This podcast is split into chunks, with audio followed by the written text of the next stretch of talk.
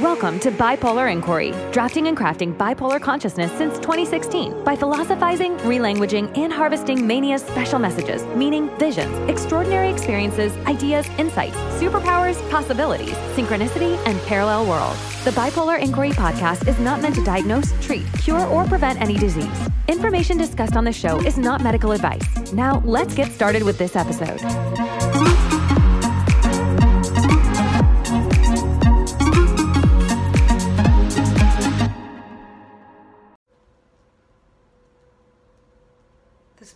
Did some TRE, trauma release exercise, and then after I was done, I was laying there, and so I decided, or it occurred to me to try to do a back bend to just lift myself up backwards. And I remember trying maybe a year ago or something, and I couldn't do it whereas I could do it two years ago when I was in manic consciousness and I was on the slimmer side as well.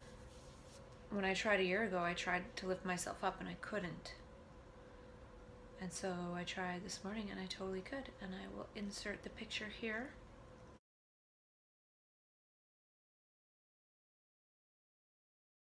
So, yeah, talk about power poses. Amy Cuddy talks about power poses. I wonder if she studied the back bend. How many people can do one? I couldn't even do one when I was a kid. So it just goes to show that as the ego loses its hold, as consciousness is freed up from matter, from gravity, from being inflexible, it becomes more flexible. The body becomes more flexible and it becomes stronger too. Our own thoughts weaken our body. I watched a clip by Neil Hilborn, and it's a three minute clip of him using the spoken word, and it's sort of like bipolar poetry, and he's talking about bipolar and different aspects of it. And he talks about how he's seen the future and different things like that. And it's quite good but really, many of the things he said are kind of delusional if you think about it. He says he's seen the future. What is he talking about? Whereas a person that has experienced trans consciousness, bipolar consciousness, map consciousness, has seen the future in a way because consciousness is non local. It can kind of go anywhere when it is freed up from the matter of the brain, from the circuits of the brain from the ego scar tissue. And it was also interesting about he talked about how he sees the future kind of like gravity, where we're all coming together as one. And it's interesting that he talks about gravity because I've felt some kind of change in gravity in the process. And I feel like there's a change in the center of gravity, there's a change in the center of consciousness. And this is part of this co creative process that's unfolding. And in a way, I feel like if now is eternity and we're all here, there's a certain number of people at higher states of consciousness and they exist in a different world because they're relating and, and communicating in a different way. They might actually occupy the same physical space, but other people at lower levels of consciousness are never going to come into communication with them because they don't resonate with that. So, in a way, there are different worlds even though it's the same space time. And our own world is within our consciousness, and our consciousness has to be in that particular level of consciousness in order to interact with those people at that level. So, in a way, going into map consciousness and higher levels, one is seeing and interacting at a different level which seems like a future world, but it's actually a world that's happening now.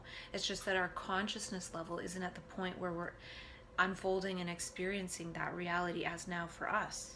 So it's future for us, but that actual reality is reality for some people. And so then we fall down to prior levels of consciousness. Sometimes the momentum of the fall makes us dip into lower levels, ones that we don't necessarily occupy on a daily basis. But it definitely recalibrates us to the fact of the existence of those levels. And it shows us what happens when we exist in those levels of consciousness. And part of the, our prevailing level of consciousness is actually our family, our friends, our, our whole life. So that's why being at higher levels and then coming back down to one's life situation and no longer operating in that higher reality, that other reality, it feels like death and it also feels awful and it also feels like a hangover. Coming back to one's regular monotonous life is like a hangover. And then a lot of us, once we've gone to those other realities in consciousness, same place and time, it's just a different level of consciousness when we come back to this level of consciousness, this stuff seems pretty meaningless and crappy. And so it's difficult to actually get back into it. So it's difficult for people to recover back into buying into the crap that they used to buy into because at higher levels of consciousness, that crap is no longer has any value. So since we come back down, we still have that sense that this has no value but at the same time we're in a reality that values that and then is trying to get us to recover back into valuing that which we temporarily transcended and so it's again important to design one's life to end the trance of being stuck in this level of consciousness. And it's also the morphogenetic field of the society that one lives in because that level of there's a certain level of consciousness that created this society. And so when we go off into map consciousness, we're no longer participating in the reality uh, that we've created for ourselves, the mechanical, habitual one. We feel free and we feel like we're in this free reality because our consciousness is free but then we fall back down into the prevailing level of consciousness. But it still did something. A change in consciousness is probably one of the only actions because a, cha- a change in consciousness in one affects the consciousness of the many because it's all one consciousness. Being filtered through us as bodies, we're like filters of consciousness. And our brain filters consciousness through our thoughts but if we are not blinded by our thoughts, then we actually can see clearly. And when we can see clearly, we learn. And when we learn, our consciousness level goes up. If we're seeing the same thing all the time, we're stuck in the same level of consciousness. So I also liked his spoken word thing because it shows that he has a gift, he has talents. He's using language in a different way, he's using it in a creative way. He's become a bipolar poet. He's not repeating linear past memories. He's he's putting he's translating some of his perceptions into transformative communication. And that's part of what we need to learn as transconscious individuals. Well, how do we translate what we see into something that is some form of communication that will allow other people to see the same thing? Not necessarily the same thing, but maybe see that they don't see. So if he can stand there for three and a half minutes and spout off brilliant poetry, not just saying a few words and repeating them for three and a half minutes, but actually very creative structures of language and very intentional and very. He had to see that in order to create that to say so it was a creative perception that created that. So that creative perception might allow others to see that it's a creative perception. Never mind if they can't see exactly what he's saying. Never mind if they can't see the future. They can maybe see that he saw the future. So that maybe makes them see that seeing something else is possible.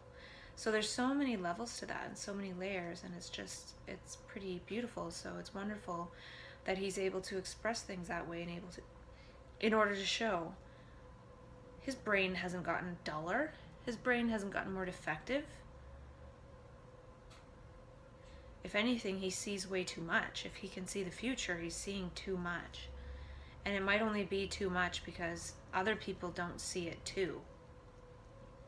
And I was thinking about how when people make small talk about the weather, in a way, it's a way for us to talk showing that we're seeing the same thing at the same time.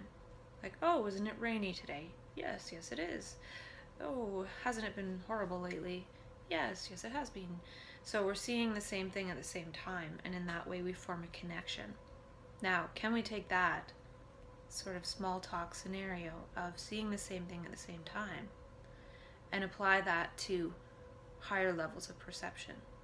Like, can somebody see that somebody might be able to see the future? And if we can see that, then we're not necessarily going to label and pathologize that person because we might say, well, I can't right now, but I can see that others might be able to. It makes sense. I can understand that. So,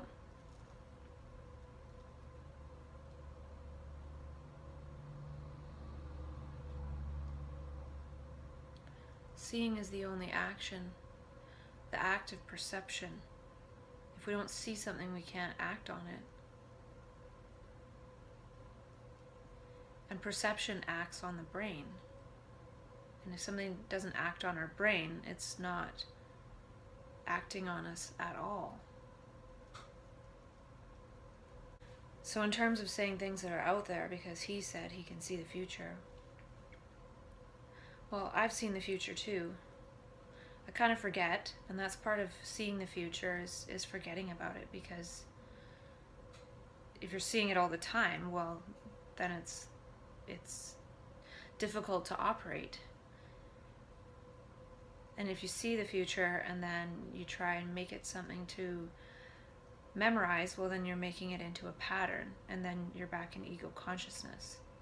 So perception might be in the moment now. It might be something seemingly futuristic, it's important to forget all of them because as soon as you cling to something, there's a stuckness.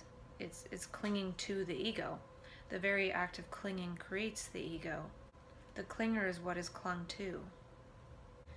So I feel bipolar is actually learning to walk in both worlds the world of thought, the world of consciousness filtered through thought, and the world of consciousness, sensitivity of direct perception and action. There's the world that thought creates, which is the prevailing level of consciousness. And then there's the world that consciousness creates through direct perception. If we were to directly perceive now and into infinity, we would all work together like ants and create something different. And that would be sort of the gravity of what he was talking about pulling us all together as one. To be one, we need to be cooperating, to be one consciousness. It's sort of like when the field of consciousness meets the field of gravity without being warped by thought, without being warped by sound. It's actually this warping, this sound barrier of the ego that makes us feel like we're separate. makes us feel like we're separate things because it's judging things instead of observing things. And thought is a distortion of the past. I feel like map consciousness is actually shedding of the past. It's brain molting. I feel like there actually is a metamorphosis in the brain, a mutation, and part of the brain actually molts. Or it could melt and become more fluid. Because the brain is made out of fat and it's very fluid and it could just be a change in fluidity of the brain cell membranes and the brain cells themselves. And when it is fluid like that, it actually molds. So the ego dying process, when it feels like we're dying, we're actually experiencing a rehardening of the brain and the ego structures are coming back into play and we realize that we're going back into prison. And again, people with map consciousness are gifted people, we're just getting acquainted with our gifts as we learn to walk in both worlds. Yesterday I was feeling tired and I was feeling tired for a few days. And I figured that maybe if I watch a few hours of TV, it'll give my brain a chance to be in passive mode and to rest up a little bit. Being in trance consciousness, in sensitive perception, the brain gets tired. And I was thinking about how normal waking consciousness is like being half asleep. Whereas map consciousness is being fully awake. So if I watch TV, that's something that normal consciousness does, and it puts them even more asleep. It's probably like three quarters asleep, but I feel like it put me half asleep because I was just passively watching this thing in my focal vision.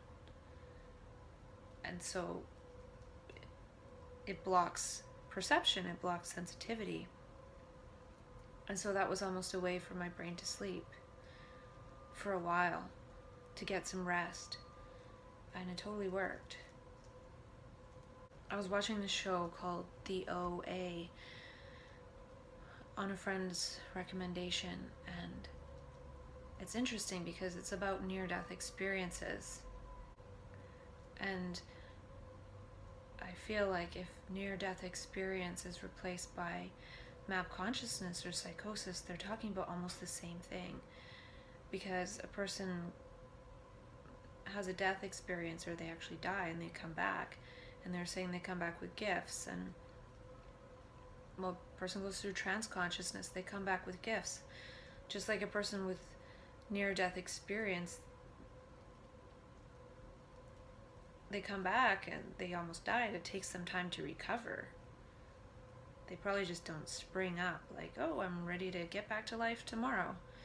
So, in a way, I feel like map consciousness is also a near death experience.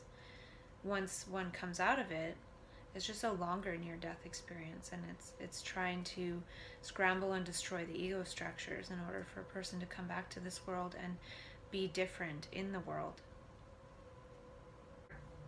there's a part in the show where she swallows a bird whole and then that sort of gives her a power when she's in this death experience and i thought it was interesting because the very first time i was in map consciousness and i decided to move towards death because I handcuffed myself somewhere so I would stay still because I thought I was going to jump off the balcony.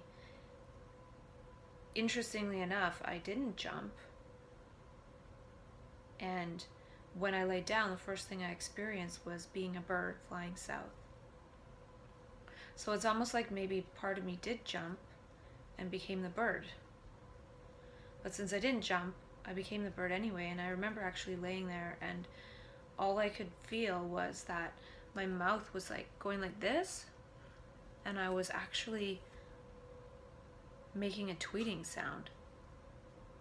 But I don't know if I just heard that in my mind or if that was coming out of my mouth. But I could feel my mouth moving. So I was this bird flying south, and then consciousness, my consciousness went into being a homeless person laying on the side of the street.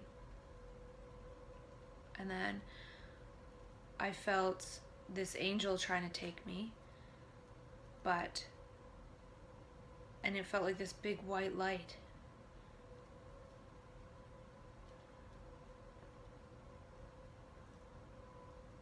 And it felt so warm and loving.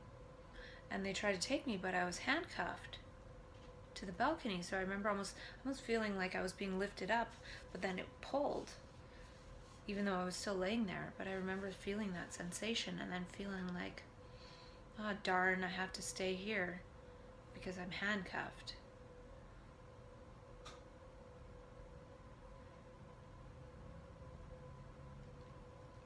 And then when my parent, when my family came in the morning and found me and they flipped me over, I felt like I felt like I was dead, but I felt like I was at the scene of a car accident and I was dying at the scene of a car accident, and they had just come to my side.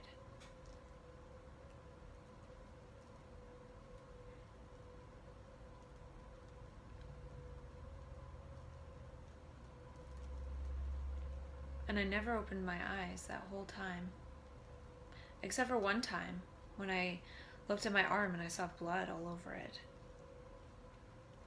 But then I just closed my eyes. That was the only time I opened my eyes. And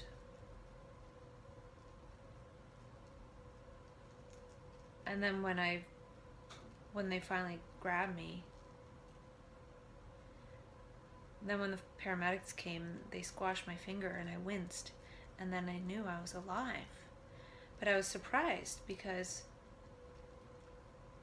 when I think about it now I, I feel like my consciousness or consciousness left my body for sure. So even though my body was still physically alive I was kind of technically dead in a way because it was it was almost like it was trying to leave my body. It did leave my body. It went to a bird, it went to a homeless person, it went to having wrists that were bleeding or something, I don't know. And it went to being at a scene of a car accident. It went all these places. And then it came back to my body. I'm seeing some stuff that I shouldn't really talk about right now, but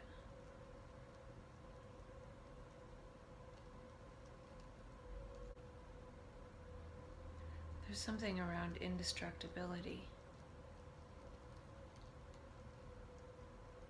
So most of us are communicating from our past Map consciousness gives us access to future communication, which is seeing the new, which is sort of like seeing the future in a way because it's something new.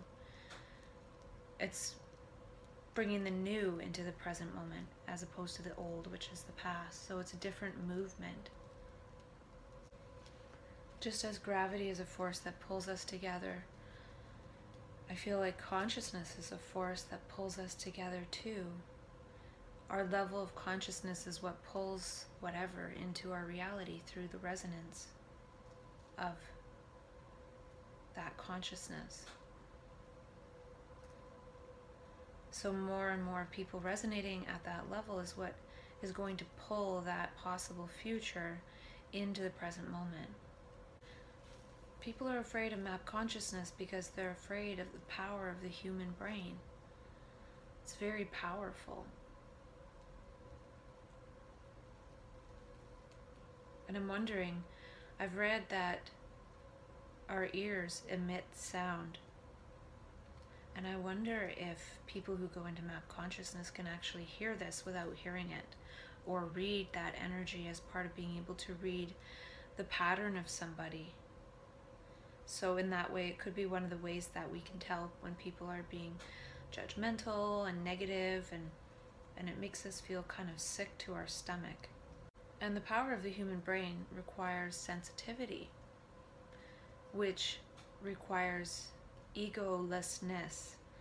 And so these powers of the human brain can't be used for personal gain, they can't be used for evil because that which is evil is the ego. And if it's there, you can't be that sensitive and you can't be that powerful.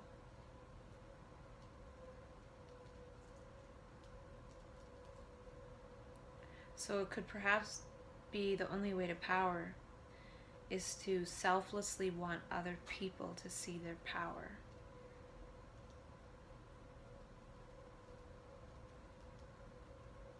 Which is their power to see.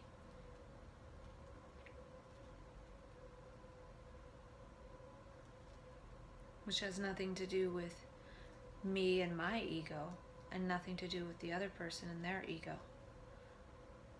feel like the heart can actually pick up on the sound coming out of other people's ears, possibly.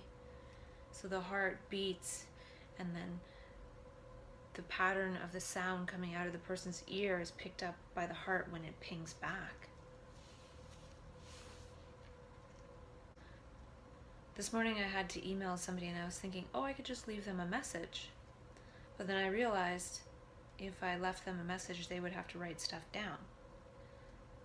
So if I email, then they don't have to write stuff down. And then from there, I was imagining what if we lived in a world where we couldn't write stuff down, or we couldn't put stuff in our calendar, or we couldn't record things in general? In that world, it would be advantageous to be super perceptive and sensitive in the moment to know how to just act moment to moment. If we couldn't record anything, if we couldn't remember anything beyond our working memory, like the seven bits of information or something, we would really have to be sensitive and know how to read people. And then you might think, well, you'd have to remember stuff in order to be sensitive to stuff. But it's not necessarily true. Because we would evolve the sensitivity of perception and understanding at the same time.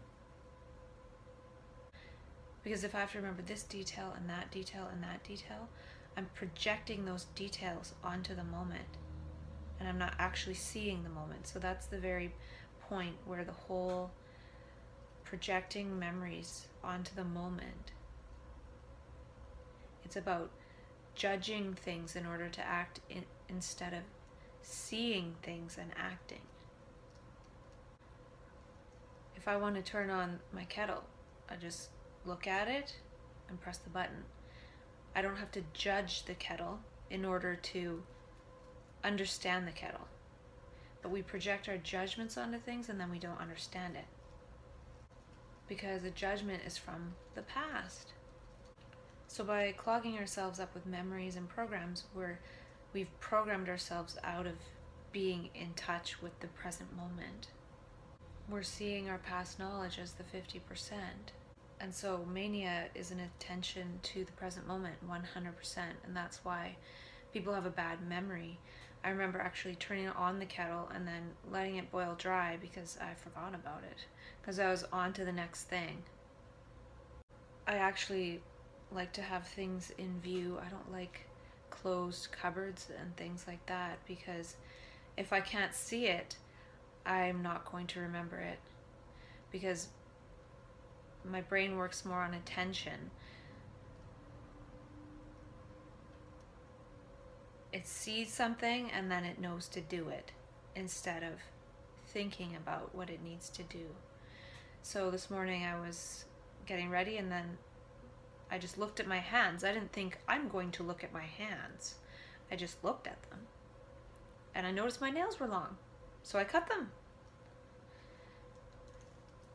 So when the brain relies on to-do lists and and plans and everything, it's so busy looking at its plans, its abstractions about life, that it doesn't see life. And so it relies on plans. So I stopped making to do lists probably about six months ago. I used to have daily to do. I do have some in my calendar on my computer because I need to at least keep track of appointments and things. And I do have tasks that I need to do but I used to put things on my to do list like cut nails. There's quite a few things that I've been able to just export to perception. Just wait until I see it and notice it and then do it. So when I saw that my nails were long, I could have walked over and put it on a to do list, cut nails. But I sort of put it in my mind that I'll cut my nails when I'm straightening my hair. And the way I remembered was actually to move my nail clippers from their storage place to on my sink where I get ready. So that way I gave myself a visual reminder of what I needed to do. If I wouldn't have moved that, I might have forgot.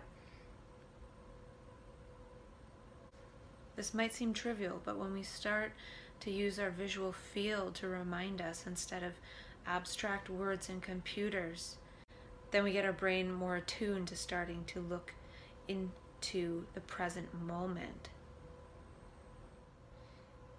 But that was like half an hour later. And I didn't forget. and I did cut my nails.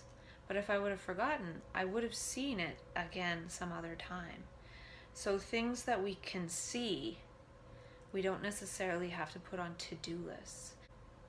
That's one way to untrain the brain from to do lists is to actually leave some things up to perception to notice physically.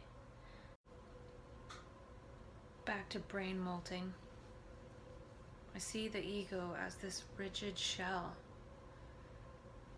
blocking the fluidity of the brain. And when it cracks, if somebody experiences trauma or shattering their belief systems in some way, then that crack sort of expands and the brain can have a tendency to molt.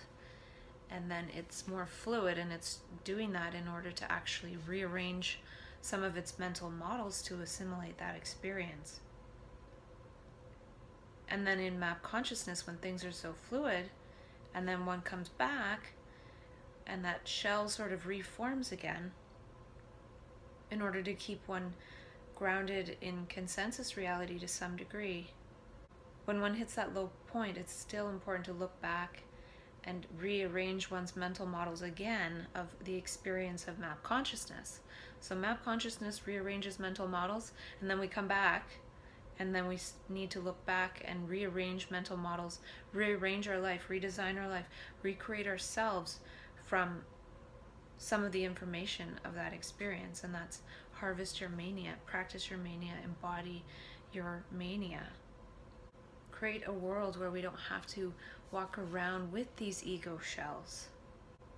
The trouble is when we hit the bottom of this recrystallization process, when consciousness gets filtered down to a point where we're recrystallized in this consensus reality, we're no longer perceiving at that other level.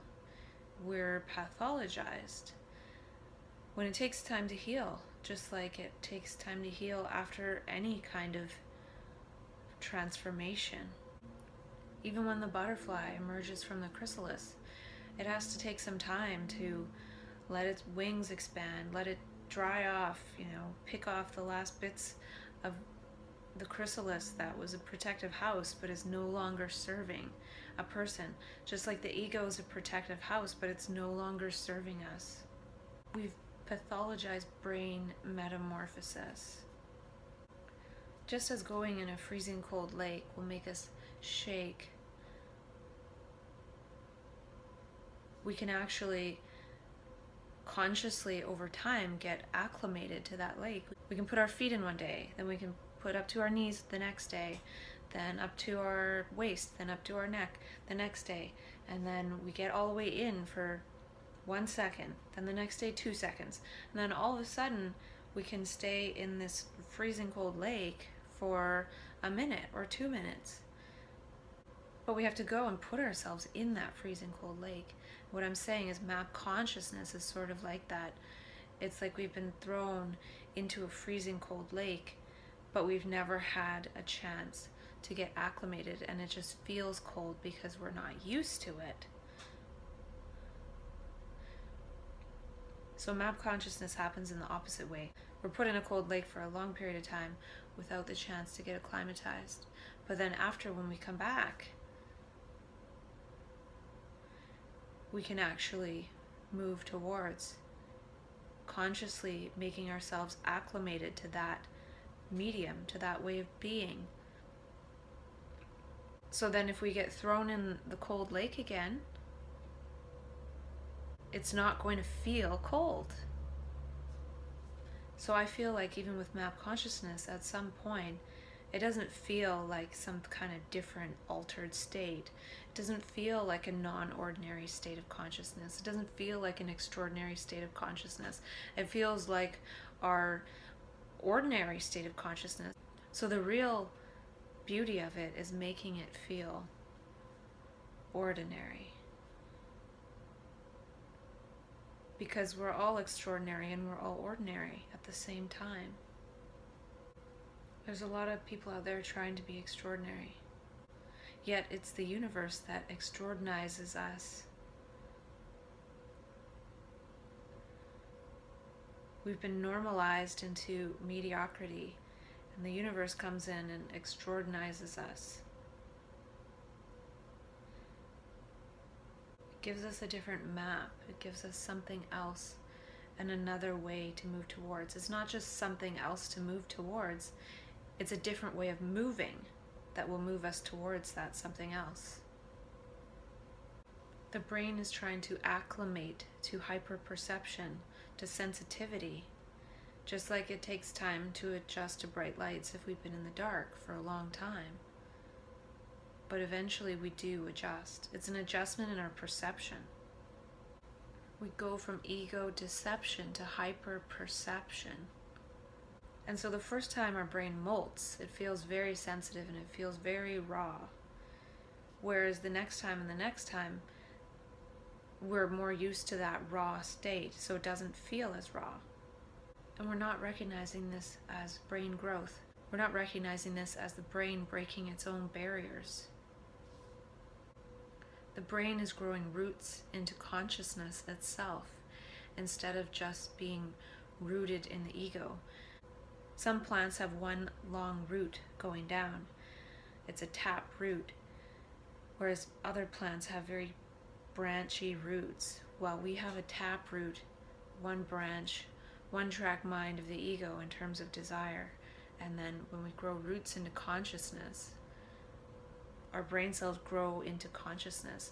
It's like they're growing consciousness. By growing into consciousness, the brain cell growing roots into consciousness, it's growing us as different plants, as different trees of human beings.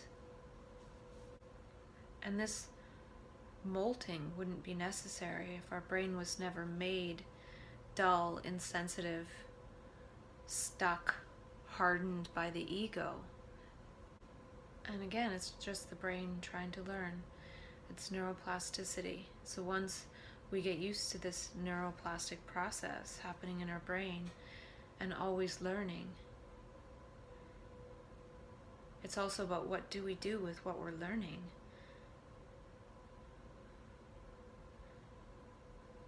Or how do we share in this learning?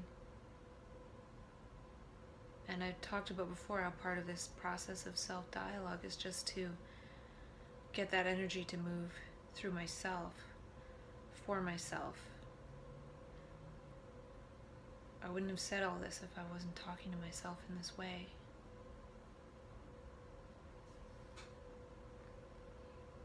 And it's possible that it will prevent that extreme spurt from happening because I'm consistently engaging my brain in this way. Engaging my brain about the perceptions it perceives. Engaging the seer. A lot of us just engage the mirror. What am what are my emotions? What am I this? What am I that? We're not actually learning about learning and life itself. We're concerned about that which drains our life energy. The ego process. I don't even think the ego is a process. It's like a congealing of the neurons, thinking this thought and associating it to this thought, and then all of a sudden these nerves are all strung together, and we think we're this linear tunnel of thoughts and judgments and opinions that we have when we're the whole brain. We're not using our whole brain. A phrase came to me today waiting forever for nothing to happen. I don't know what that really means, but now that I think about it, could be something related to surrender. Also, the desireless state.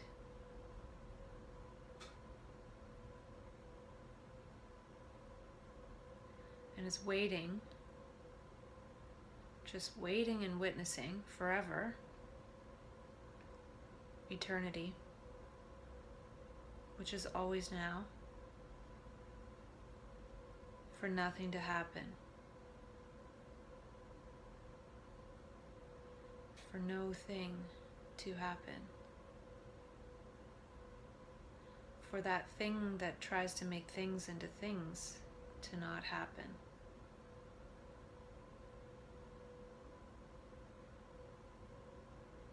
And we think we're creatures, we think we're these passive things. We think we're these things, but we're actually creators. Even bacteria create the atmosphere or create the soil conditions necessary for the plants to grow. So it's all connected. It's all one thing, even though we think things are separate things. I feel like psychosis is an ego layer forming. So generally, people go up into mania and it's all wonderful.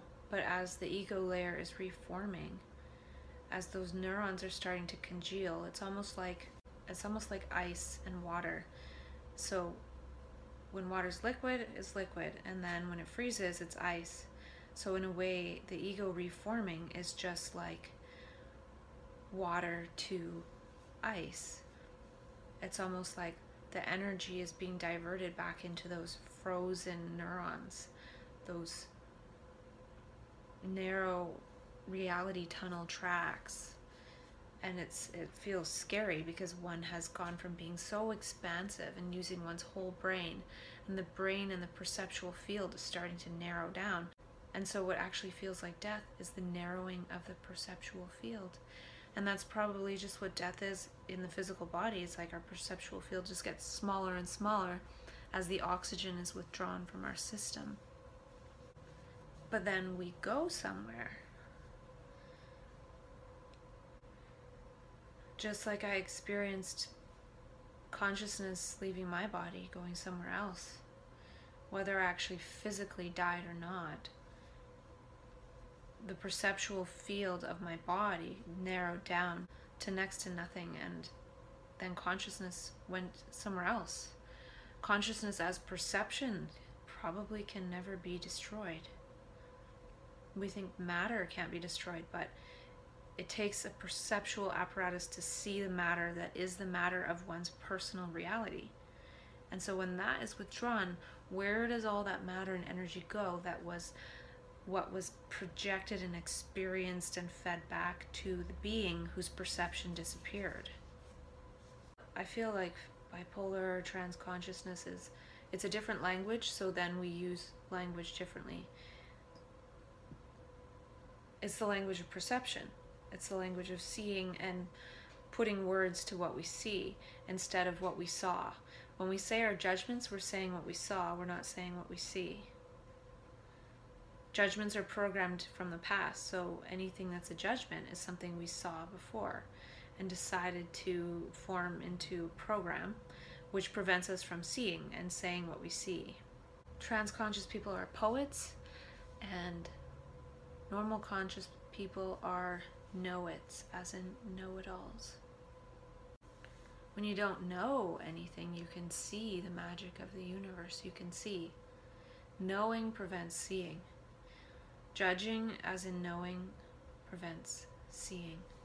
Transconsciousness is like metaphor consciousness, it's seeing the similarities. It's simile consciousness. Instead of perceiving indifferences and judging in order to separate things and categorize, it's seeing similar things to see patterns and make relationships. We see the relationship between everything, not the division, not the measured value projected from our conditioned thoughts of society. When we're not measuring everything with our mind, we can see the immeasurable, which is the relatedness of things. Because if two things are related, then each of those things that are related are related to something else, and something else, and something else at infinitum. So all of a sudden we see that everything has this value of relatedness instead of all these false values we superimpose on things in order to justify our destruction of it. But when we see how things are related, it's very difficult to destroy things because we see that if we're related to that which we're relating to and we destroy what we're relating to, we're destroying ourselves. I was thinking my videos to myself maybe should come with a warning label. And perhaps it's too late. That do not listen if you're not prepared to have your ego molt. If it molts in favor of raw perception and in favor of sensitivity, you may just have to act on what you perceive, and that might just change things. If you don't see it, you won't act.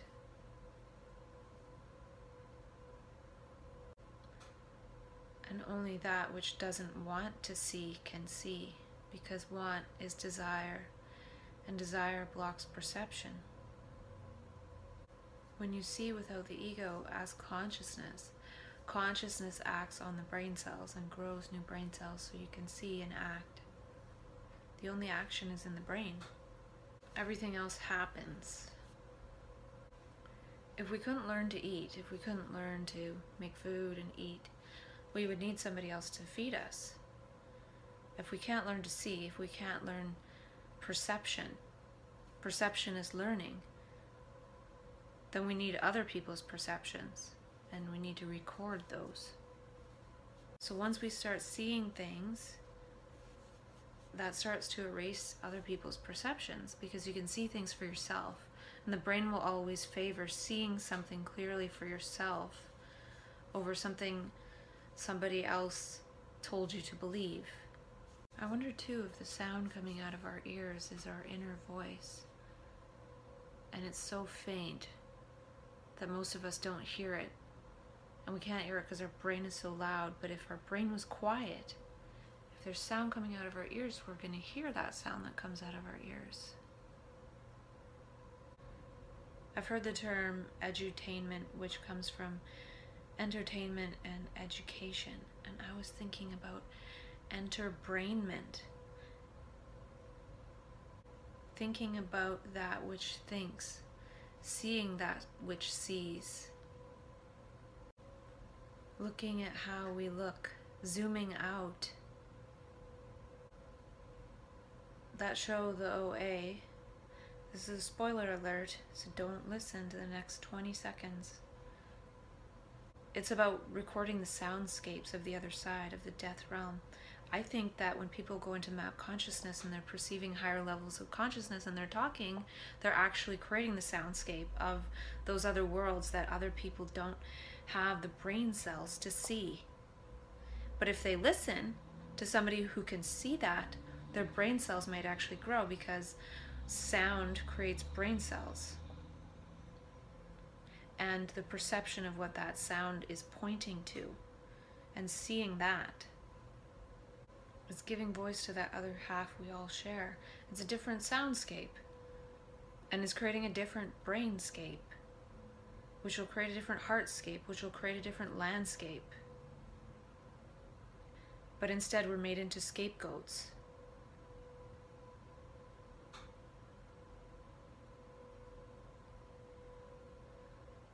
Blind people turn us into scapegoats. In terms of blindness as well, I had this insight, and I don't know if it's true, that once we're able to integrate and, and walk between worlds, we might have a tendency to be fearful of how we are and being captured. But if we're able to integrate and speak in this other way and be in this other way, people who are blind won't really notice what we're doing so we don't necessarily have to be afraid. It could be challenging with people that already know us. So if somebody thinks they know you, it's probably and they think that you're mentally ill, it might be good to not really speak in that way with those people. But strangers, it could be okay to give yourself the opportunity to be that self that you would be in that other state of consciousness. So be the highest state of consciousness you can be. Be aware of who you're speaking to. Are you speaking to a blind person? Are you speaking to somebody who thinks they know you, meaning they're even more blind? Or are you speaking to somebody who might want to see what you're saying and what you're talking about? And it could just be a playful game. I don't know. The game might actually be make blind people see. I'm always curious about what the game is. Because if it's not a fun game, it's not really worth playing. And even this process of self dialogue, it, it's enjoyable, I guess. It's something I can do, it's something that feels like it flows right now. Though, if it was summertime, I'd probably be outside more. So, there might be a season to self dialogue, and it might be a way to reinforce brain cells and reinforce the fluidity of the brain cells. I actually feel like this is the harvest. Self dialogue is the harvest. And also planting seeds, as in growing new brain cells. And then there's the practice, which is in daily life.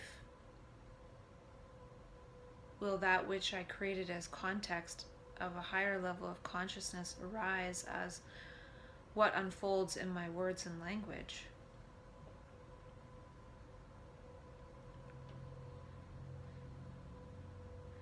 Or will be the lower levels? And I feel stronger in the higher levels actually, because I've talked to myself so much about it. So if somebody came up to me and started yakking on about mental illness, I would just be like, I don't buy it, sorry. Maybe I wouldn't even feel the need to say that. I guess part of it is with self dialogue is getting to a point where one doesn't care if the other person sees or not. I remember being in map consciousness the first time and feeling like I could see so much and I wanted my friend to see it and I wanted everybody to see it and I was like, "Can you see this? Can you see this?" and so excited and it seemed like people could see stuff, but if I really think about it, they probably couldn't see what I was talking about. But it felt like they could. Whereas there might be in dialogue with other people, I think that's the next thing is dialogue with other people and seeing if we can see together, not necessarily if they can see what I've said. Who cares about that? Because seeing is in the moment. So seeing something together in dialogue. And after that, after I come back from California, I might just go a bit nuts in terms of changing my appearance just for fun. Like, I don't really feel any desire to, but it could be kind of quirky. Sort of want to embody my mania, like, look like a maniac even though I don't feel like one. It just feels normal now. And maybe there are higher energy states that will come in, but I don't think it's necessary per se. Maybe those higher energy states have done their job now. Maybe they just wanted me to talk to myself. Just like I talked to myself in the very first time I was in map consciousness.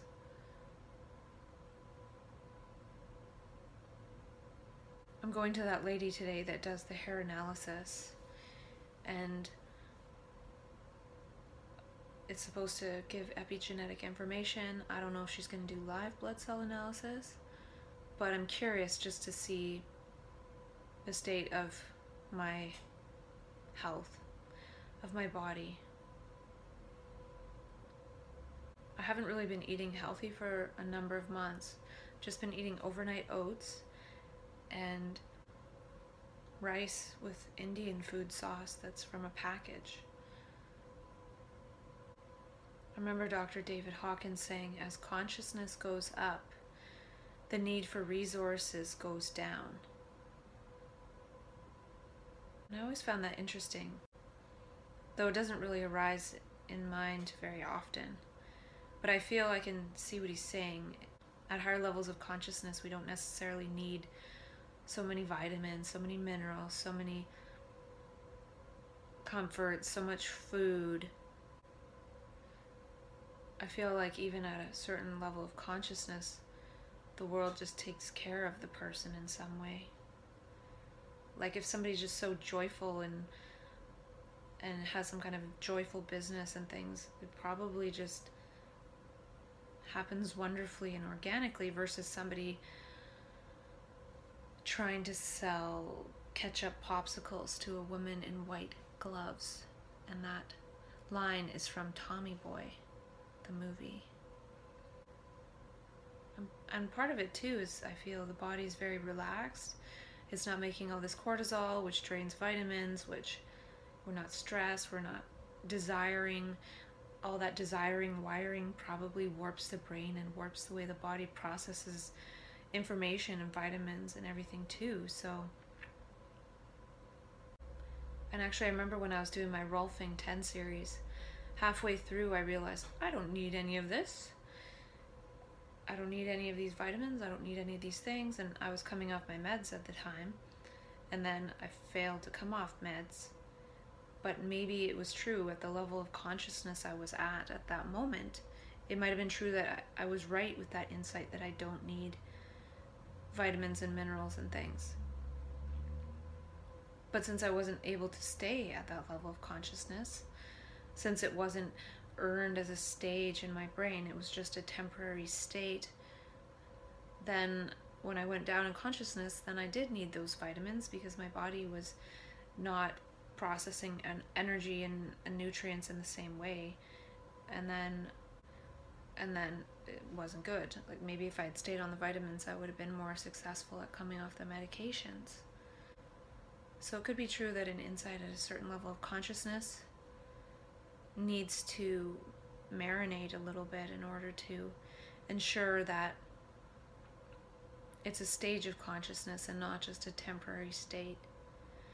Because if somebody goes into a really high state of consciousness and they think the world is a beautiful and magical place, which it is in that high state, but it's just a state, it's not a stage. So this is where E prime might come in handy. English prime minus the verb to be and also adding in the time binding element. It would be this is a magical and beautiful world at this state of consciousness or I'm really angry at this state of consciousness. So it could almost be a different type of English with the verb to be, as in, how is my being? How is my level and state of consciousness? And what is unfolding as a perception because of that?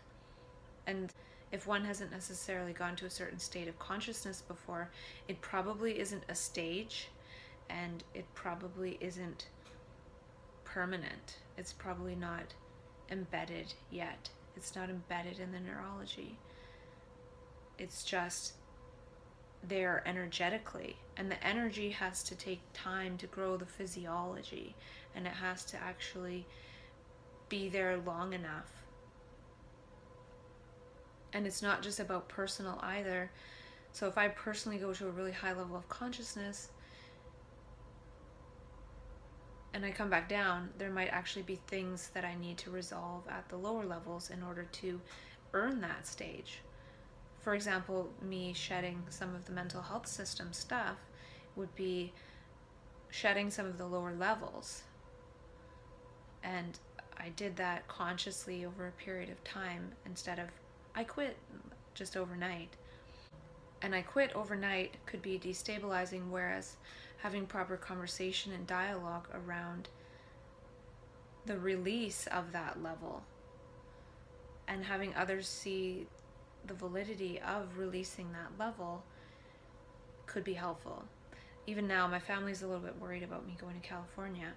Now, I could just say, screw you, bye Or I could have dialogue about that transition that might make them see why I would go. And then in that way, there's not so much worry energy being projected there. And it's the same with mental illness diagnosis, supposed illness diagnosis. I've gone along with it for now, but I'm ready to start having conversations about how it could be a little bit different and it has to be had at somewhere close to the level of the person, how they see it. If it's way out there, like if I say, it's not mental illness, it's Jesus, people aren't going to see that. They might be able to conceptualize that, but they're not going to see it. Whereas if I say all this stuff about neuroplasticity and brain growth, if a person is a scientist in some way, they might see it. If they're not, they might still kind of understand. And the thing is with normal people, so called normal people,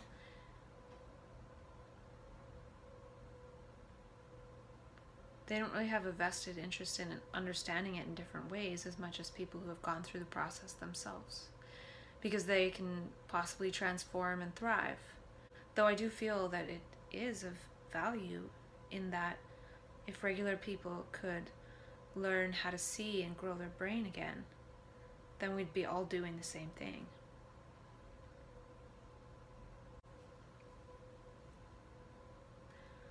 Again, I have no idea what I'm talking about. I have a few lines on my computer screen, but 70% I make up on the go. I'm thinking that one day I'll just talk and I won't have any prompts at all. In map consciousness, we see higher values and we see the old values as valueless. When we see those higher values, we want to create in terms of those values and that's what creates a new world. So, again, the most fundamental thing is seeing. And I was thinking about how we can be walking and trip over a rock and be tripped up by something we didn't see. And I feel like thoughts are like rocks in consciousness. They trip up consciousness, yet we don't see them. We don't really see the thoughts, we don't really see what the thoughts are doing and we don't even see that we're tripping over them. We're tripping on them. We're having a bad trip. Consciousness came here to energize the entire brain, not just a few linear thought structures. It came to see the whole field of the world, not just the field of thought. It seems that the ego localizes consciousness. So I had the experience of being a bird flying south and I could feel the flock all around me. And my consciousness went other places as well, and then it came back and was localized again.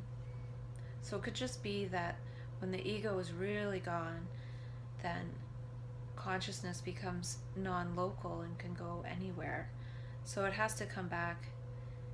It has to almost choose to come back because consciousness decided to go and be a bird, it could have stayed that bird.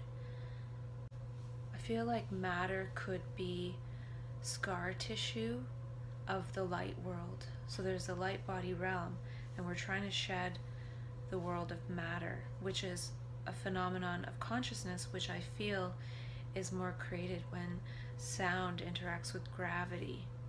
It's like the ego is a vortex of sound that traps consciousness. It's almost like a sound wave. We think of a wave going like this. But if the wave is also traveling on the other axis, then it would actually be more like a funnel. And so this funnel is what traps consciousness and puts the attention on that sound, on that thought stream, and then projects that into reality and gets us to pay attention to that, to pay with our attention to that thought as opposed to what's actually happening right there in front of us. And the ego that traps consciousness with this sound wave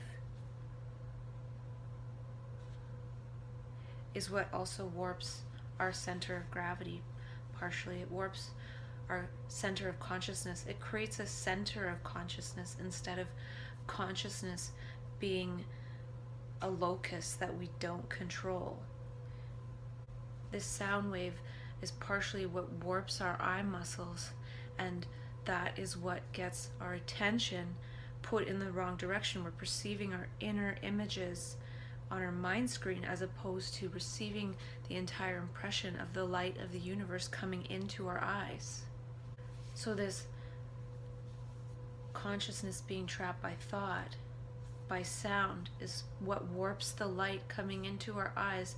And this thought, sound, consciousness wave is what creates the image on the inside on our mind screen as the light comes in, as opposed to having the light come in unaffected by thought.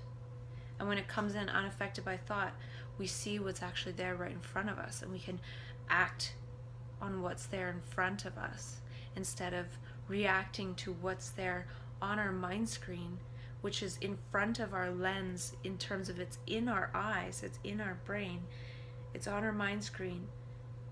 And that is what warps what's coming in. We don't see what's coming in. And then if we don't see what's coming in, we can't give voice to what's coming in.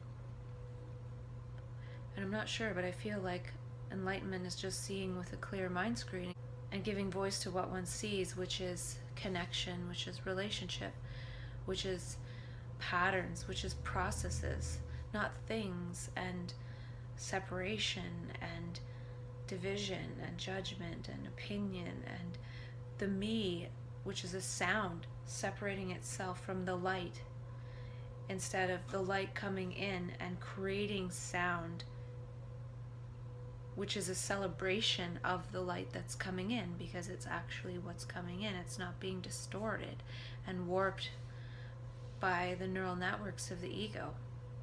So, does consciousness get filtered through thought and energized thought, which warps the brain, which gets the dopamine brain forming to such extremes, or does it get channeled like roots into the whole brain? So when we have this inner sound of the ego happening, it's like this inner mouth that we have. And it's talking in our head all the time. And each time it says something, it's like it opens the valve and lets that sound through. And when that sound's coming through, the light comes through and creates the image based on the sound. And it can't allow the light to come through that valve and then actually give voice and create the sound. So that stream of thought is preventing the stream of sound as thought is creating the image and is preventing the stream of light to come in and create the sound. So it's a voice and a perception reversal process. And it's confusing. It takes a while to get used to perceiving and speaking in this way. It's giving voice to what we see, seeing connection, instead of giving voice to what we me, the division. We use sound to separate ourselves from everything else, and then we live in a bubble of our own sound. And I'm wondering about map consciousness. I said in a recent video to myself that map consciousness gives us gifts. I'm wondering if it gives us gifts or if it just removes the impediments the false elements that have been added to us over time and reveals the gifts we already had. So, this way of perceiving is natural. We already had it. So, it's not necessarily a gift, it's just removing that which is blocking that original ability, that original innate ability of being a human being. And if the ego voice is making us tense, and then when we go through map consciousness, that relieves some of the tension and then we're able to sing, for example. Well, had we never been tensed up from the ego, we might have been able to sing all along. So, thought is touching the past. Thought is being in touch with the past while being in the present, and thus the present moment is distorted by the past. I remember when I was first in map consciousness six years ago, I thought of a concept called see minders instead of reminders, meaning what I was talking about before, leaving something out as a reminder to do something, as opposed to putting it on a to do list. This can't be done with everything, but some things it can.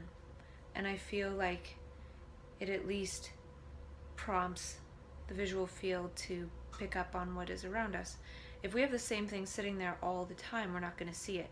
But if we move something, if we put something close to another object that we know we're going to go near, then we'll see it and we'll remember to do it at that time.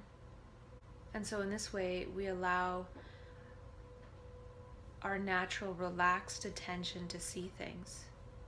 So, if we were going around with a pinhole focus all day long, it would be unlikely that we would actually see that thing that we put out to remind ourselves of something. But having that thing out, it starts to train our visual field to to look for our reminders. It's a subconscious process. And it actually works on distraction, on non focus.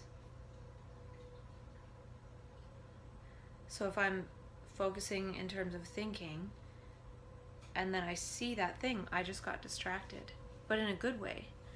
Because I probably saw it at the right moment that I needed it. And I probably saw it right when I was sort of intending to see it based on where I put it. And it also works on seeing connection and relationship. So in order to put it somewhere where I know I'm going to I'm going to see it later, I have to see the relatedness of the thing I'm going to put it beside. So I might put it beside my keys because I know I need it for when I'm going out. And we already do this. It's just a matter of being aware of expanding this process as a way to be able to have more attention in the visual field and realize actually that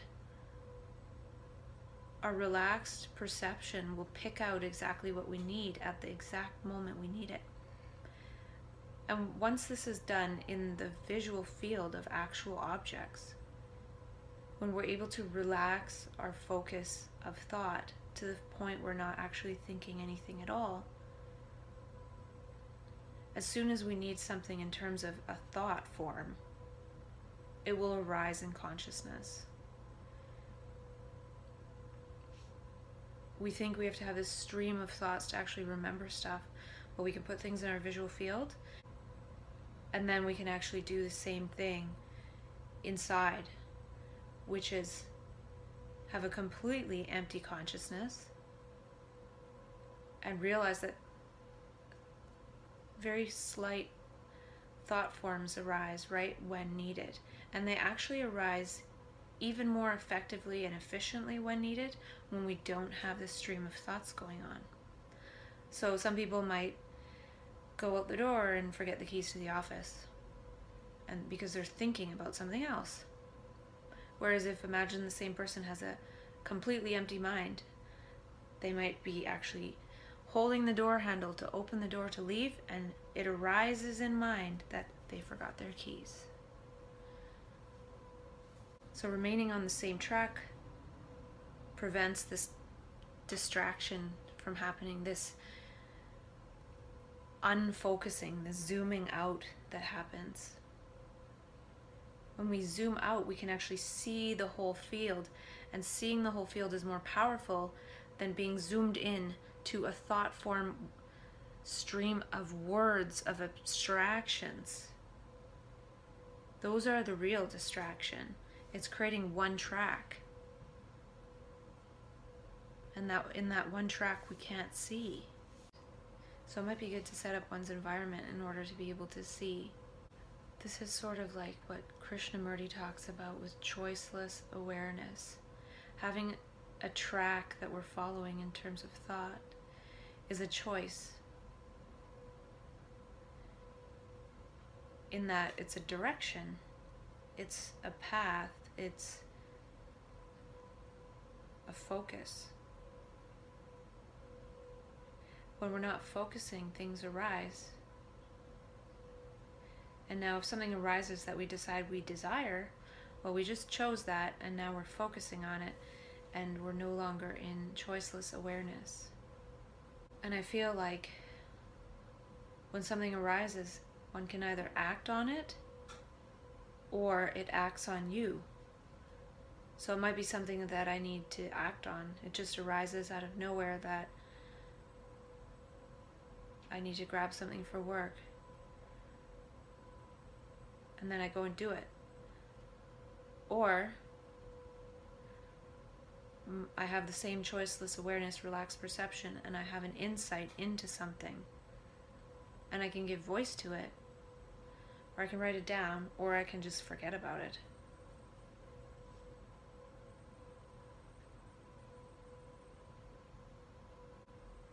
I definitely don't remember much of what I say. So the thing about C-minders is having the thing itself remind us instead of a word about the thing. So putting out the nail clippers as opposed to writing on a piece of paper, cut nails. It gets the brain moving toward direct perception and action. And action when it's perceiving that that's the moment to do it. And I feel like when we're giving voice to some of the things we see that are out there that other people can't see, so called hallucinations and delusions, we're not actually talking about our hallucinations and delusions, we're talking about a place in consciousness. We're talking about a level of consciousness and what that level of consciousness creates. We can see what it creates because it's the vision reversal process. We can see from that level of consciousness and project the pattern of what that will create. And we can already do that to a certain extent. We already try to predict things, we already try to manipulate things. So, yeah, I'm going to the hair analysis appointment and I might do a video after, I'm not sure. So I'm back from my appointment with the blood lady, as I call her, because she does live blood cell analysis. And she recently added this hair analysis test to her repertoire. So I thought I would go and give it a try. And I've seen her twice before in the last 10 years. And I'm always impressed with her wisdom and she's always learning more and more. She's not the type to just get her little technique and just sit back. But it was kind of funny because I had emailed her and I forgot that I emailed her and she said, Oh, I read your email. I said, I don't even remember what I put. And then she told me I put stuff about bipolar. So she was saying, Do you struggle more with anxiety or depression? And I said, I actually, my main thing is psychosis. And then I told her about some stuff that might have precipitated it six years ago. And I told her how I have this tendency to dissociate, how I'll have this slight sense that I'm me, but I'll also feel like I'm a homeless person, and then I'm terrified. And I told her a few other little tidbits. And then it was really funny because she looks at me and says, It could be something else. It could be parallel realities. And I was just laughing on the inside because the stuff she went on to talk about is exactly what I've been talking about to myself over the last number of months. And so I told her that, hey, that's actually how I see it. I was just sort of speaking in the language that most people understand it by. She says that I shifted into a different world. And then she talked about how we're in more than one world at once and and there's this quantum physicist named Cynthia Larson who wrote a book called Quantum Jumps. So she wrote a book about how the brain can jump reality. We can jump states, we can be in different realities. How we're connected, we're non local. And she said quantum means connected. So, quantum consciousness would be a different way to say trans consciousness in a way. I already feel like consciousness is holographic and it's a quantum computer.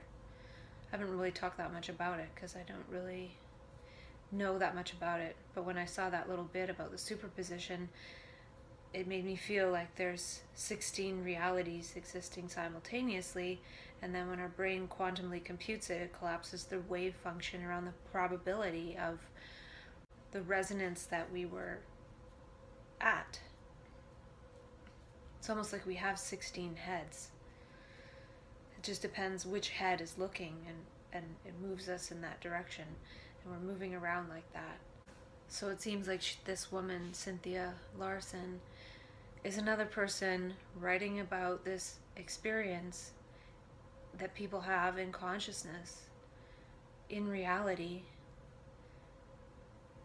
The fact that reality isn't static, it, it's fluid, it's dynamic. And then some people go into this fluid and dynamic state, and the people that aren't in the fluid and dynamic state observe those people and collapse the wave function around those people being mentally ill to me, the people that are calling us mentally ill are the people that actually need to grow and recover. Recover from being so linear and being so localized in their consciousness and, and their eyes and their vision. We're actually medicating people out of having these quantum jumps happen. So I find it really interesting. There's all these normal people trying to re- research getting into these quantum jumping states, these flow states, and whatever you want to call it. Yet the people that go there uncontrollably, because that's the only way you can go there, you can't go there by control per se. You can start to learn the rules. A person that goes there without control actually needs to learn the rules of how to actually remain in regular consciousness. So, how to not flow, how to not quantum jump. Whereas people that are normal are finding these laws of consciousness through physics, through research, through looking at people in extreme sports and, and measuring their metrics of things. Because these are the people, the scientists have been trained to research this stuff. And they have all this, pay, and they've invested all this money in learning how to research, and then they learn how to research consciousness or they learn how to research flow and they look at those people that are flowing in their bodies through mastering gravity through some kind of extreme sport. And then they think, well, how can I do that? The I can't do that. The I is the ego, and that's linear. And that other state is non linear. And so, since the I can't do that, it's something else that does that and that something else can come in and do it, whether the I likes it or not. And when that happens, it's called mental illness. So I'm just not understanding why people aren't extrapolating this to people that go into these extreme states of consciousness organically and help them learn how to manage those extreme states of consciousness and learn how to walk between two worlds instead of saying, you're defective. We're going to chemicalize you. We're going to medicate you. We're going to throw all these toxins in your body so you don't go in those state. Meanwhile, I'm going to go over and read a book on how to flow. I'm a psychiatrist making lots of money, medicating people, and then I'm going to go and read a book on flow and how to get in these flow states. When I'm medicating flow states, I'm not saying that there's people doing that person I'm just trying to give an example of how it's hypocritical and it's ridiculous, and how supposed mental illness is too much flow, it's overflow, it's over quantum computation. And one has to actually learn how to slow their brain down. If the brain has gone into hyper learning and hyper perception, and then we come back down to the level of reality that most people are at, and it seems like the dinosaur age and our brains want to go at a million miles an hour, yet we're in this dinosaur perception of things. And so it looks like we can't function when really our minds are functioning at a higher level. But it just appears that it's not. And if we can't function, it's like tripping over the rocks of all the dinosaur artifacts that we've placed in this reality that we think have some kind of value like nine to five jobs and all this crap and all this competition and all this brutality and then we wonder why a person who has just come back from inner space travel can barely move in this reality. It's because this reality is like molasses for somebody whose brain is super hyper perceptive. And then person is medicalized and medicated and then they're even more like molasses. And then regular people think that they've done this person a favor. I just don't like how these elements of consciousness are being discovered by research and then put into how to steps when there's so many people out there who need to know how not to.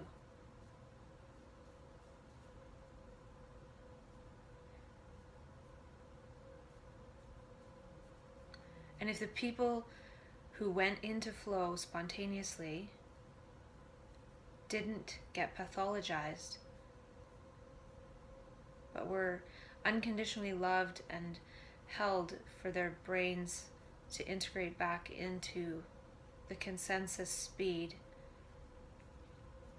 we would be able to walk together hand in hand to that beautiful world that we're all trying to perceive instead of having some people pushed to the margins of society and then the ones that manage to function in this insane society and have the money then go on to learn how to flow.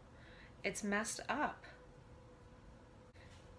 Regular people go into jobs making money off of people that are in flow and medicate them and then use that money to go off and learn how to be in flow or higher states of consciousness or better this or better that. The better exists without us having to try to do anything. And that happens to people. And then they fall back into the gravity of this gravitational field of this level of consciousness of seeing things and have stories to tell and things to say and things to share, but are not listened to. They're just labeled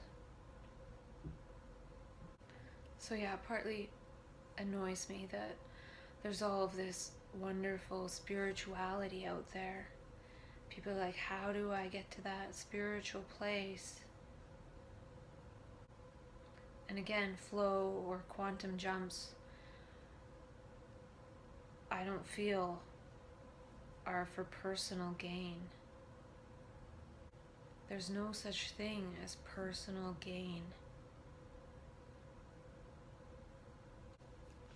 It's interesting, I was talking in a video earlier today about cold water and getting used to the cold water.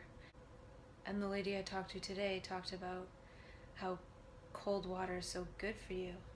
She talked about this lady who did research and and helped a lot of people cure different ailments just by putting really cold water on their crotch. Now that is out there, but I think that's awesome and I'm to try it.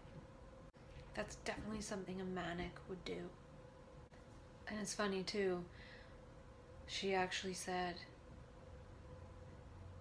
it could be that you're special. And I don't necessarily think I'm special, but it's not often to find a practitioner where you say that you have a diagnosis of bipolar disorder and they say it's a different dimension, it's alternate realities, it's parallel realities, and you're special and the hardships you experience that perhaps spurred some of this could be just a gift. And to look into things like quantum jumping. I do like discovering the ways that people are talking about it in these empowering ways. I just really wish that it was extrapolated to supposed mental illness and I don't know about all the supposed mental illnesses. I don't really know enough about all the labels, but things like psychosis, bipolar, schizophrenia, where people experience psychosis, like weirdness. This weirdness, it's all properties of consciousness. And consciousness is exploring consciousness, and consciousness is discovering the properties and the rules of consciousness. And we think they are a hits B and B hits C and it goes on like that, but it's it's not a billiard ball universe. It's the quality of one's consciousness. and then I was watching another video about a guy, and I didn't watch the whole thing. I couldn't really watch it. I didn't really resonate with him, though I'm sure I resonated with what he said. But he was talking about increasing your frequency, and I, I'm, and I didn't watch far enough to discover how he said to go about doing that.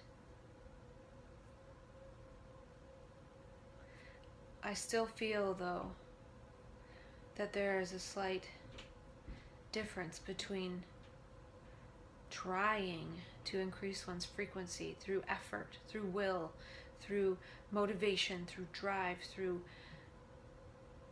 that mode is egoic. And any movement of the ego is going to actually lower the frequency. So the frequency of the ego might be able to get to a certain height by thinking lovely thoughts. But I don't feel that that changes the brain in the same way that direct perception in the moment and understanding does. So I might think some kind of positive affirmation. It's going to change the brain a bit but I don't think it's going to create a stage. It might create a state which has some value only if from that state we then act different. So if I create a state in my brain by saying some positive affirmation that is a certain level, and I just sit there and enjoy that state, and then continue to sit there, and then it kind of wears off, and then I get up and go about my day I don't think that really does much of anything. It might temporarily reduce the stress in the brain or something like that, but it's not the same as embodied action. It's not the same as giving it a voice out loud because then there's more input. You're actually moving your mouth and you're saying the words, you're actually hearing the words. Um, and in self dialogue, I see myself say it when I watch the video afterwards. So there's more inputs. Whereas, and I feel that's a stronger vibration. When the vibration is actually coming out of us and then going back through us, it's more powerful than if we're just having that vibration create images and words in our consciousness. That's what the ego does. And that's the very thing that's preventing us from direct perception. So if we're constantly doing things like that to sort of self medicate our brain, it's it will do it will do something, but it's not the same as actually seeing. So I can work myself into a positive state through that process of visualization and saying stuff in my own head, and then go about my crappy life as it is for the next 20 years, and then afterwards think, holy crap, I just lived a life I didn't want to live because I was working myself into a trance. That's the same as taking a pill to go about my crappy life. Now it's different to actually be so present, be so clear, be so perceptive that I see the crap and get rid of it. And by getting rid of the crap,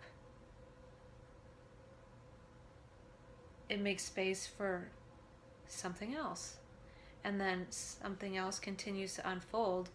And then all of a sudden, I'm walking out a life that I don't need to create some kind of precondition in my mind in order to be one with.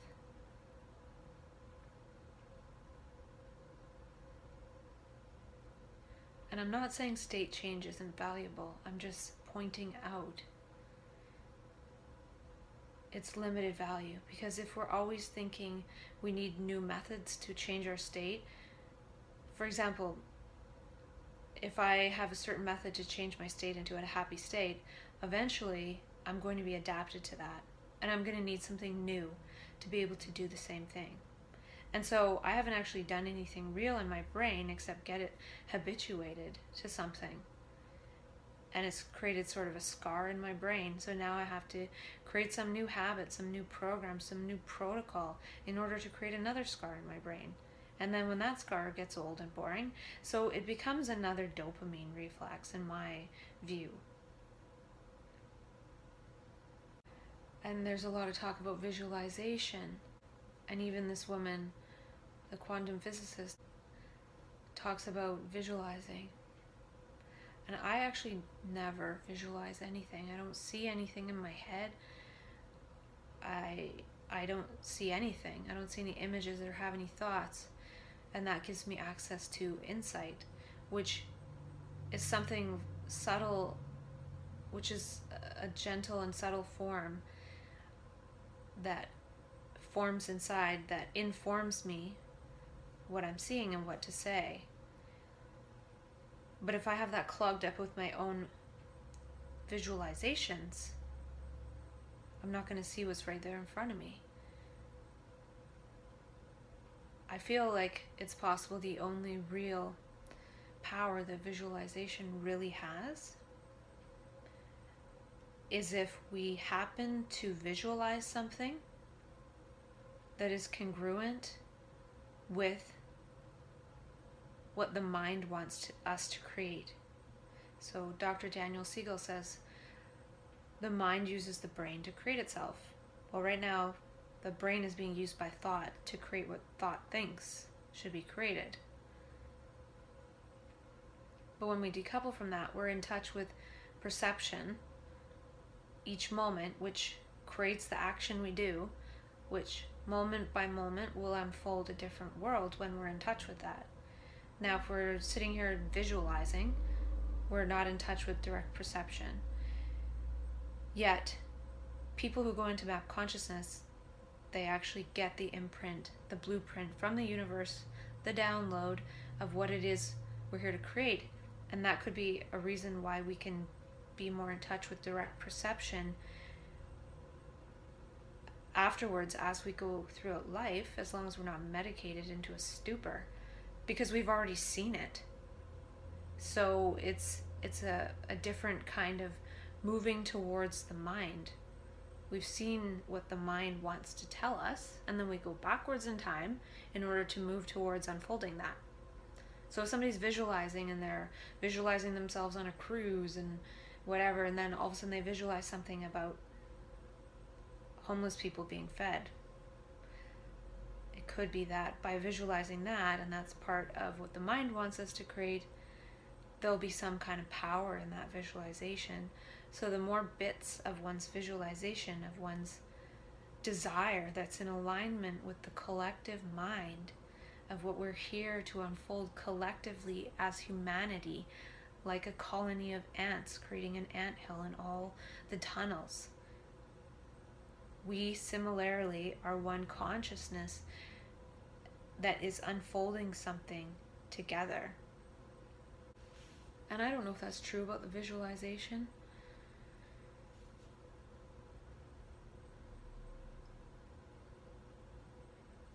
It's still an act of will.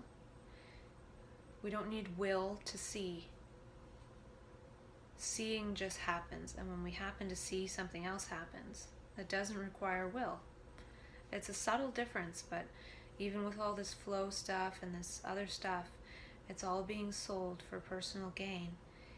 And when somebody goes there organically through the transconscious process and is thrust into it, there's no time to even think about personal gain.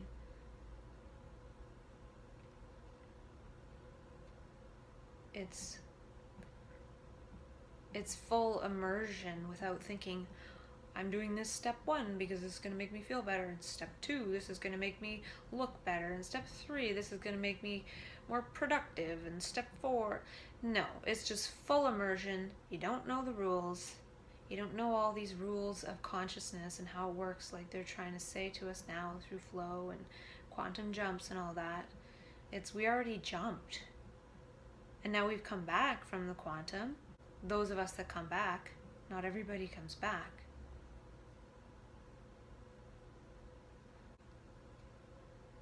Some people see, oh, there's nothing left for me to do here.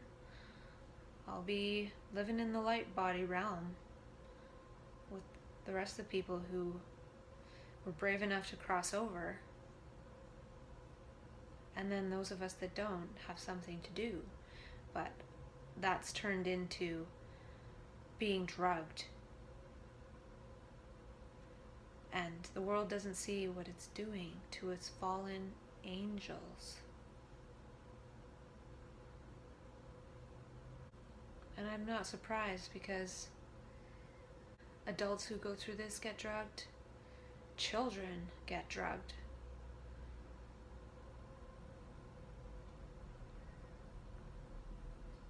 People who go through this process make other people uncomfortable. And then those very same people who are uncomfortable are like, oh, look at this thing about flow. I think another benefit of self dialogue is making my body real by seeing myself more. The phone becomes a witness, it becomes a collapser of the wave function. Because if I'm alone with consciousness,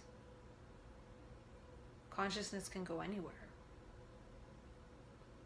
And at least this is me talking about consciousness going somewhere else while being here now. So it's in a way, it's existing in both worlds. It's a way of walking between the worlds. It's a way of walking in this world and consciousness walking in another world and then walking myself and maybe other people through it.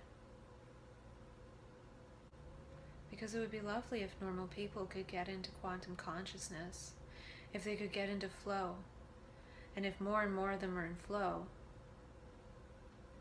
when us spontaneous leapers go into that dimension, there'll be more people to talk to. And there'll be more of us already up there. Could almost be that those of us who are medicated have to wait for more people to go up there before we can join you. We kind of have to hold down the fort down here in the old.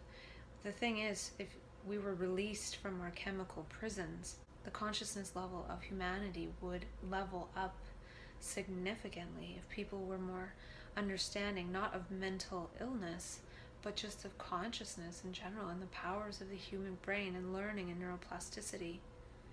The problem is that humanity is just too stupid. So, medications are only valuable in that they slow down the quantum computation by changing the amount of information we can see in our visual field. Because we compute by seeing.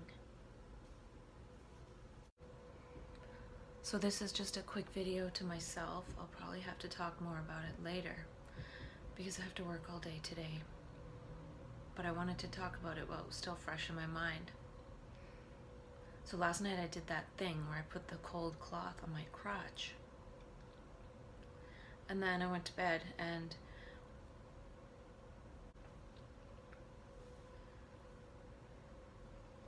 and I wasn't wearing any sweatpants. Usually I wear sweatpants and like a hoodie to bed just to stay warm. And I have a space heater. But I didn't wear any pants for some reason. And then I woke up all of a sudden and my heart was beating really, really fast. And it was beating fast, sort of like how it beats fast when I feel terrorized, like a homeless person. And I've had that experience where my heart starts beating really fast and I'm already sort of breaking down into psychosis as it's understood currently. And then if that terrorizing heartbeat is accompanied by terrorizing thoughts, then it spirals. So I remember having that when I was in the psych ward in April. I woke up from not even really being asleep and I felt like I was bleeding out from the neck and I couldn't move until it finished. And then I got up and told the nurses, but so this was similar in that I sort of woke up and my heart was beating so fast. And I felt scared. But since I didn't let any story about it happen, I just had this sense that it wasn't going to last and that there was no need to add panic to this physiological sensation. I didn't need to add a story about why I was that terrified. Because I could see that I was in my bed.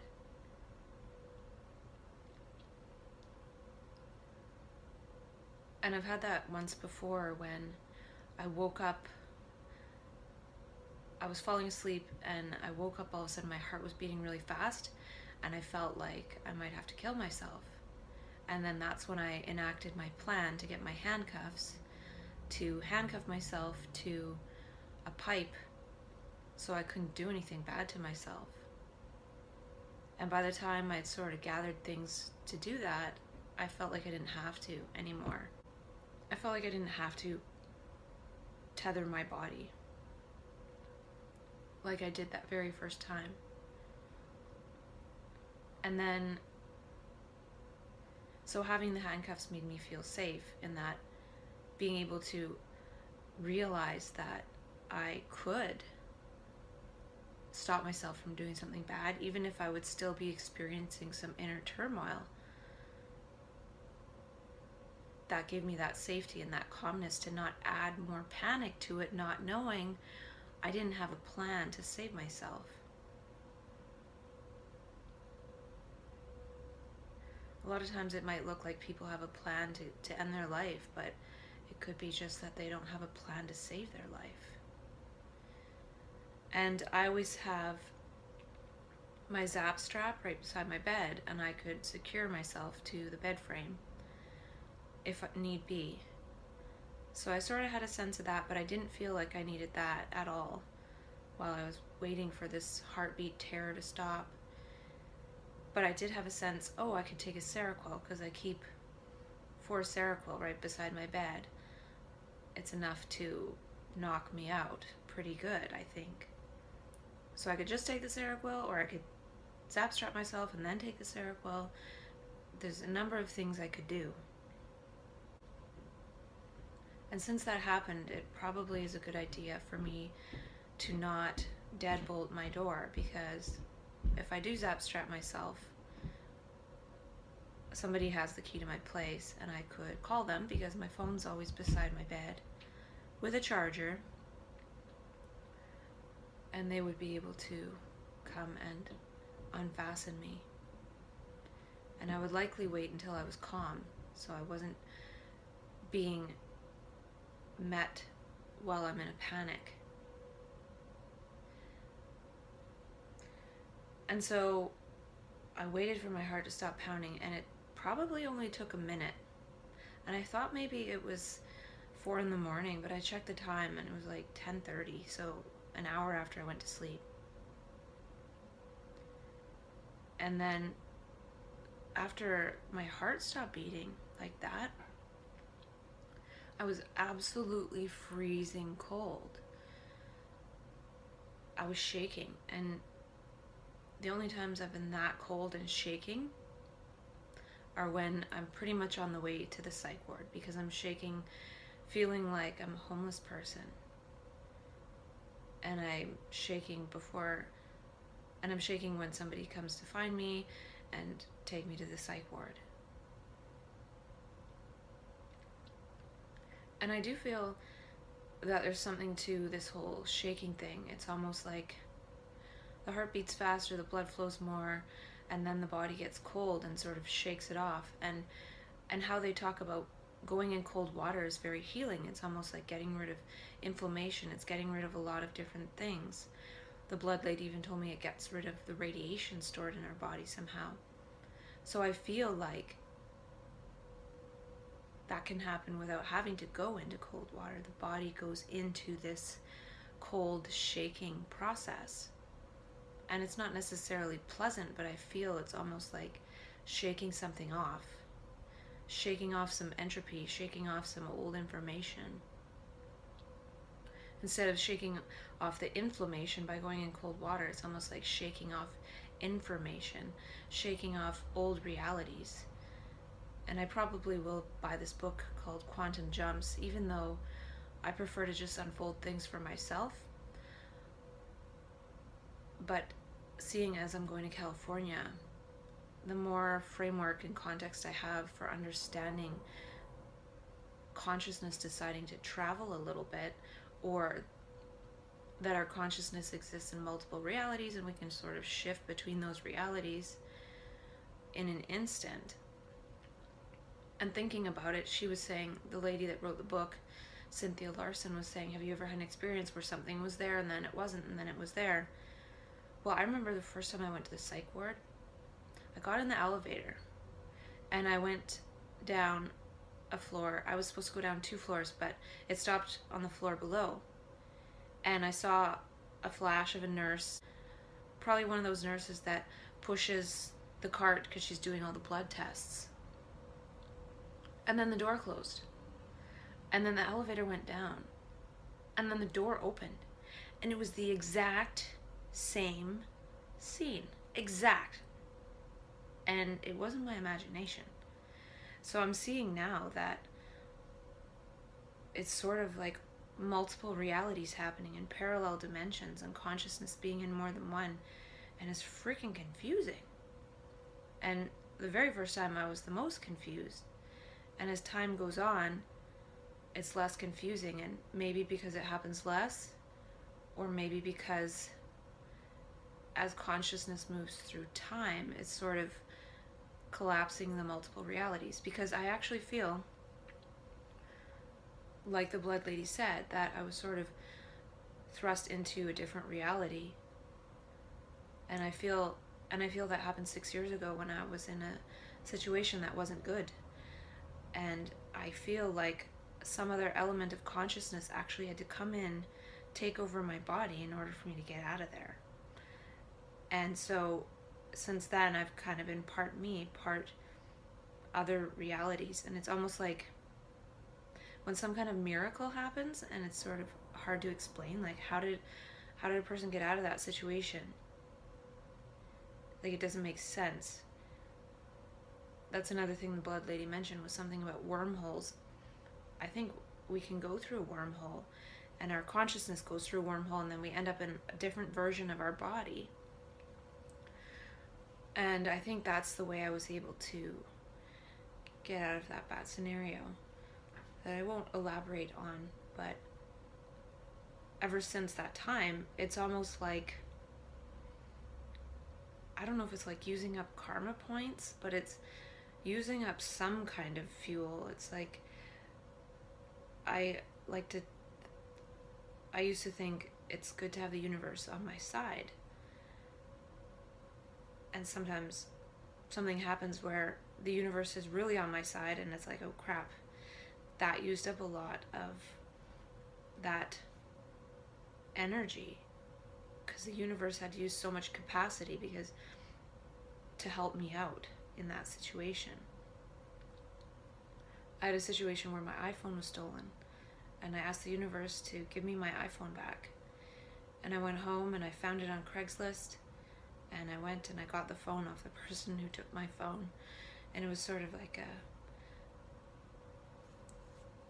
Mission Impossible scenario. But I realized that the universe really helped me out there, and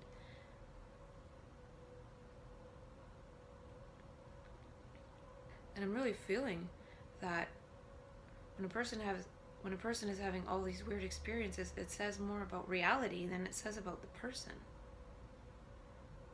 And the fact that so many people have similar processes, they're not necessarily the same experiences, but similar processes happening. Seeing something that's not there and all these things. It could have something to do more with multiple realities and the fluidity of reality and the fluidity of consciousness and our myopic view about how reality unfolds so linearly. And thinking back, now that I've been alerted to this framework of quantum jumps, it it makes it makes sense. And so all of this context I've built through talking to myself, I think saved me in a way. Because that experience last night lasted maybe five minutes between the heart pounding, being kind of scared, and then freezing cold, and then having to get up, put on pants, turn on my space heater to a higher temperature, really change my body position to warm myself up.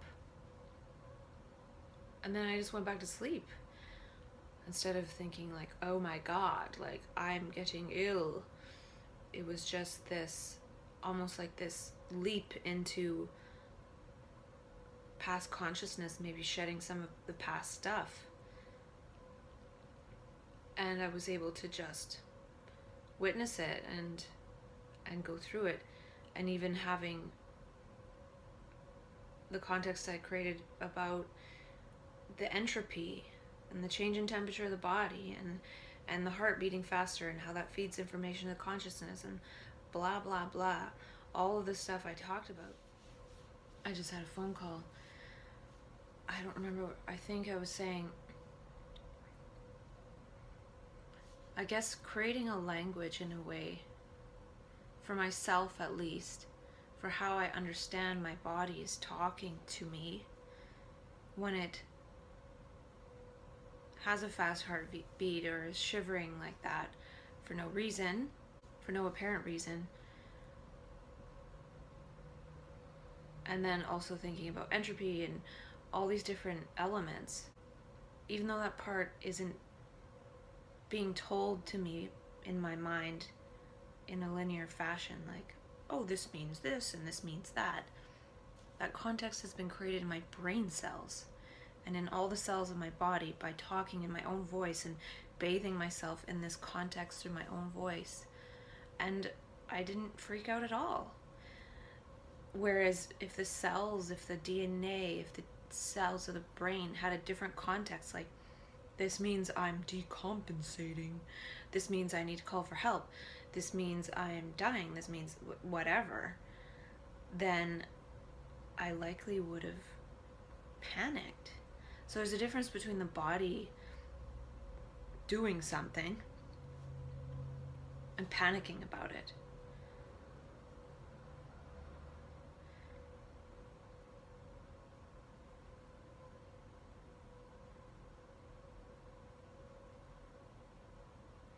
So I guess just leaving that deadbolt unlocked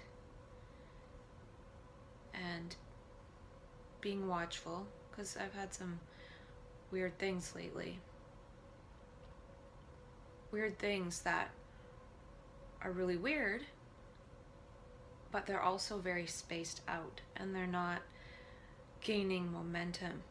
They're not taking me over and pulling me down to those other levels of consciousness, maybe because higher levels of context, of consciousness through which consciousness can perceive the world have been created in my brain. And I don't know if this is true, but I feel like it's possible.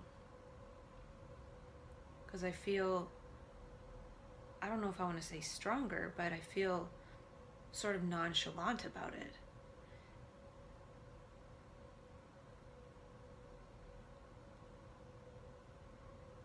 So yeah, I gotta get going, but hopefully I'll get to talk to myself a bit later. I might not. So it's sort of a short video day. I've been doing some long days recently. I'll probably buy that book and read it because I have a sense that it will be very similar to what I'm saying and provide a framework that a physicist has created and maybe fill in a few gaps. And I really feel like I need those rules, I need that map in order to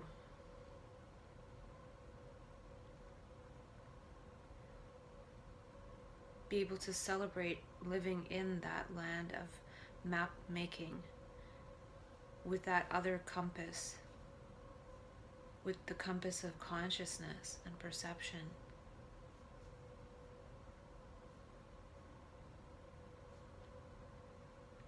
Thank you for listening to Bipolar Inquiry. If you're enjoying the show, please feel free to rate, subscribe, and leave a review wherever you listen to your podcasts. Remember, use your voice, craft your consciousness, embody your potential, enter a quantum paradigm. The Bipolar Inquiry podcast is not meant to diagnose, treat, cure, or prevent any disease. Information in this show is not medical advice. Thanks again for listening, and we'll catch you in the next episode.